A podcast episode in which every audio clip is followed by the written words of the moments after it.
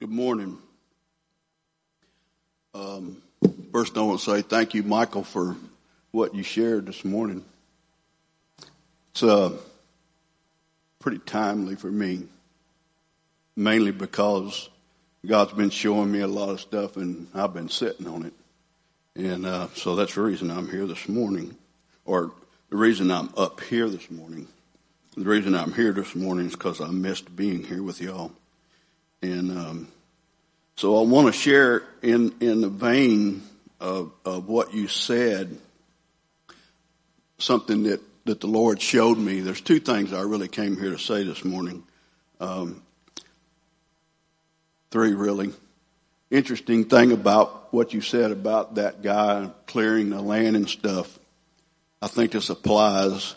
One of the things that he did first was he dug up all the cedar trees.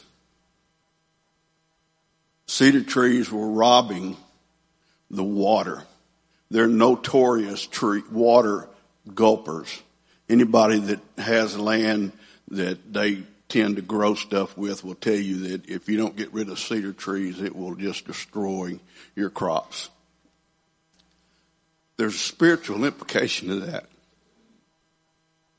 If you want to be who God wants you to be, you're going to need to dig up the things that are in your life that are robbing what God wants you to be, that are stealing from you your courage, your word, your integrity, your witness. I mean, you can just pick them out. They're all there. So I encourage you to do that. And secondly, I want to talk about humility. Recently, I was reading a scripture that says, therefore humble yourself before the Lord. And I came across a guy that made a comment. His name was Cameron Solberg. I don't know anything about Cameron, but what I read that he wrote about humility really struck a chord with me. And he says, I recently came across the Hebrew word for the most direct translation for the English word humility. And that word is anavah. A-N-A-V-A-H. The written definition of anavah is to occupy the space in the world given to one from the Lord. Anavah is not to overestimate yourself and abilities, humility, what we would think is humility, but nor is it to underestimate yourself either. So dual meaning in that word. The word could not be simply the Hebrew translation. This word could be named simply the Hebrew translation for our English word of humility, but anavah declares a stronger meaning than humility when meeting the ear. Anavah emphasizes an importance to humility that humans commonly forget. Not only shall we be careful not to boast or vain boasting, but we shall be careful not to discredit our identities in fear of seeming overconfident. What hit me so hard with that is that's where I've been. Neither one of those places is a very good place to be. So he's written a few poems, and they're short, and there's one that just really, really, really struck out at me. And I want you to think of Mount Everest, okay? I want you to think of the tip of Mount Everest. We have this peak going up, right? It's the highest place in the land, in the country, in the world, the known world. And so he says this, anavah, that's the way you say it, is the tip of Everest. To the left is pride and overestimation. To the right, shame in intense humiliation. The balance is in the center. It is effortless for the powerless who let the Savior enter.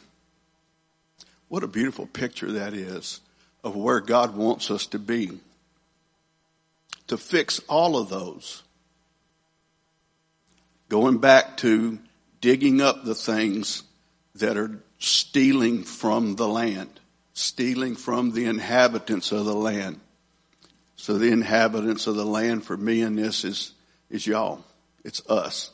It's who God says for me to be, who he made me to be.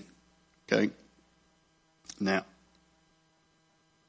the other thing that the Lord wanted me to share this morning that I've been sitting on and chewing a while is the story of the prodigal son.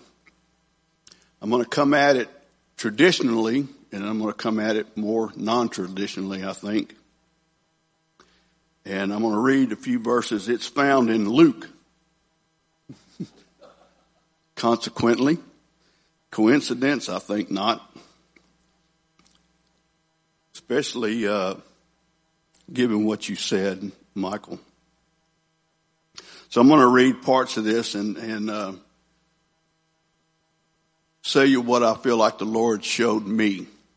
And I feel it's applicable for all of us. And he said, this is Jesus talking, a man had two sons. The younger of them said to his father, "Father, give me the share of the estate that falls to me." So he divided his wealth between them, and not many days later, the younger son gathered everything together and went on a journey into a distant country. And there he squandered his estate with loose living. Now when he had spent everything, a severe famine occurred in that country, and he began to be impoverished. So he went and he hired himself out to one of the citizens of that country, and he sent him into the field to feed the swine. Now, you know, there's a lot to that, and I know we've all heard that, but he's a Jew. Swine, pigs, pork, bad medicine for a Jew, right? So he sends him out to feed these swine. He's already feeling horrible about himself. Now he's compounding that with doing what would be the worst thing he could do as far as cleanliness goes. Cleanliness of the Jew from all of the impurities, that was a big thing for them. So he's out there. He's feeding his swine. And he would have gladly filled his stomach with the pods that the swine were eating, and no one was giving anything to him. That's all he had. He was starving. Then he says, but when he came to his senses, he said, "How many of my father's hired men have more than enough bread to eat? But I'm dying here with hunger. I will get up and I will go to my father, and I will say to him, 'Father, I have sinned against heaven and in your sight, and I am no longer worthy to be called your son. Make me as one of your hired men.'" I don't even want the position of a son. I don't even want what may come with being your son. What many would expect by living in your house. Make me as one of your hired men, because they are better off than where I am, where I've been. I don't deserve. And you can think about where he's at right now. Think about all the things that he is beating himself up with. Shame, humiliation, brokenness, unworthiness, sin. I wrote this down when I was thinking about that particular portion. I remember when, like the prodigal son, I too found myself lost in a foreign land, hungry and empty of all that would comfort me. Like the son who knew that the servants in his father's house were better off than he was and hoped that his father might take pity on him, I knew that the father was merciful and full of grace. So that's where I went. Many of you were here. You saw that day when I stood up and said, I need help. The Father answered me, and He has put me back and wrapped me with a robe of righteousness, put a ring on my finger, called me His son, extended to me an inheritance that I couldn't gain. I couldn't deserve. He did that for me. He does that for all of us. I want you to think back now with me to that point when you realized in your head, think about it, in your mind, in your heart, think about the time when you were lost, where you were desperate, when you had no hope, when all seemed lost to you, and you knew there was only one place to go, to the Father. And I want you to think about what the Father did for you during that time, what He said to you during that time, the love and mercy and unwavering grace that He poured upon you like water from a fountain, in no measure withheld. He extended to you all that He had, and that was His Son, whom He sent to die on the cross to save us from all that we were and make us one of His own. Keep that in mind for a little bit. Now He got up and He went. And He told His Father, I have sinned against heaven and in Your sight. I'm no longer worthy to be called Your son. Make me as one of Your hired men. Well, I got to skip forward. So He saw Him, and He told His Father all that. But His Father said to His slaves, those who He wanted to be called part of, quickly bring out the best robe and put it on him, and put a ring on his hand and sandals on his feet, and bring the fattened calf, kill it, and let us eat and celebrate, for this son of mine was dead and has come to life again. And they began to celebrate. And here's the other part I want to talk about. Now his older son was in the field. And when he came and approached the house, he heard music and dancing. And he summoned one of the servants and began inquiring, what these things could be. And the servant said to him, your brother has come home, and your father has killed the fatted calf. Don't skip past brother, and definitely don't skip past father. It's mostly important. Killed the fatted calf. He has received him back safe and sound. But the brother, he became angry and was not willing to go in. And his father came out and began pleading with him. But he answered and said to his father, look, you, mister, sort of a lack of respect, in my book. For so many years I have been serving you, and I have never neglected a comment of yours. And yet you have never even given me a goat so that I might celebrate with my friends.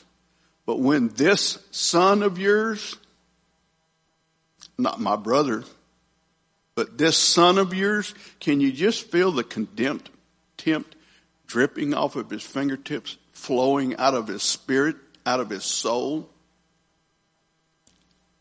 You killed the fatted calf. Oh, this is important. Who has devoured your wealth with prostitutes. You killed the fatted calf for him. He's angry. He's jealous. He's contemptible. And the father says to him, Son, you have always been with me, and all that is mine is yours. I haven't withheld anything from you. But we had to celebrate and rejoice. For this brother of yours was dead and has begun to live, and was lost and has been found.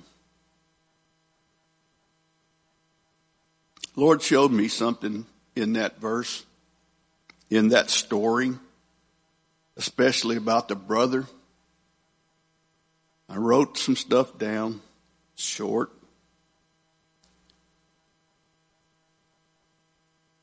But I think it's an admonition to me. I think it's an admonition to our church. We live in a world that is searching for answers. We live in a world where people are broken. They are lost. And guess what else? They don't think like we do. They may not hold the political view that we hold. They may have a particular sin that we're not particularly fond of, that we will draw the line at.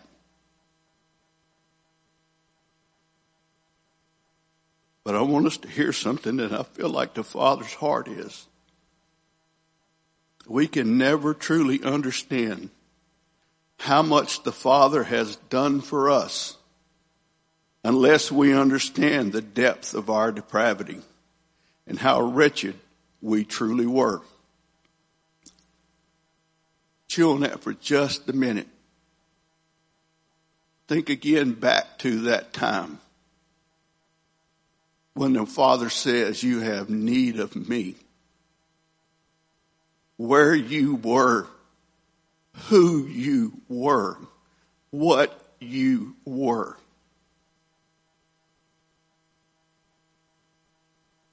Read that again. We can never truly understand how much the Father has done for us unless we understand the depth of our depravity and how wretched we truly were. Also, we can never appreciate the celebration of one that was lost and now is found if all we can see is our self-righteousness. Therefore, humble yourselves under the mighty hand of God, that he may exalt you at the proper time. Humility.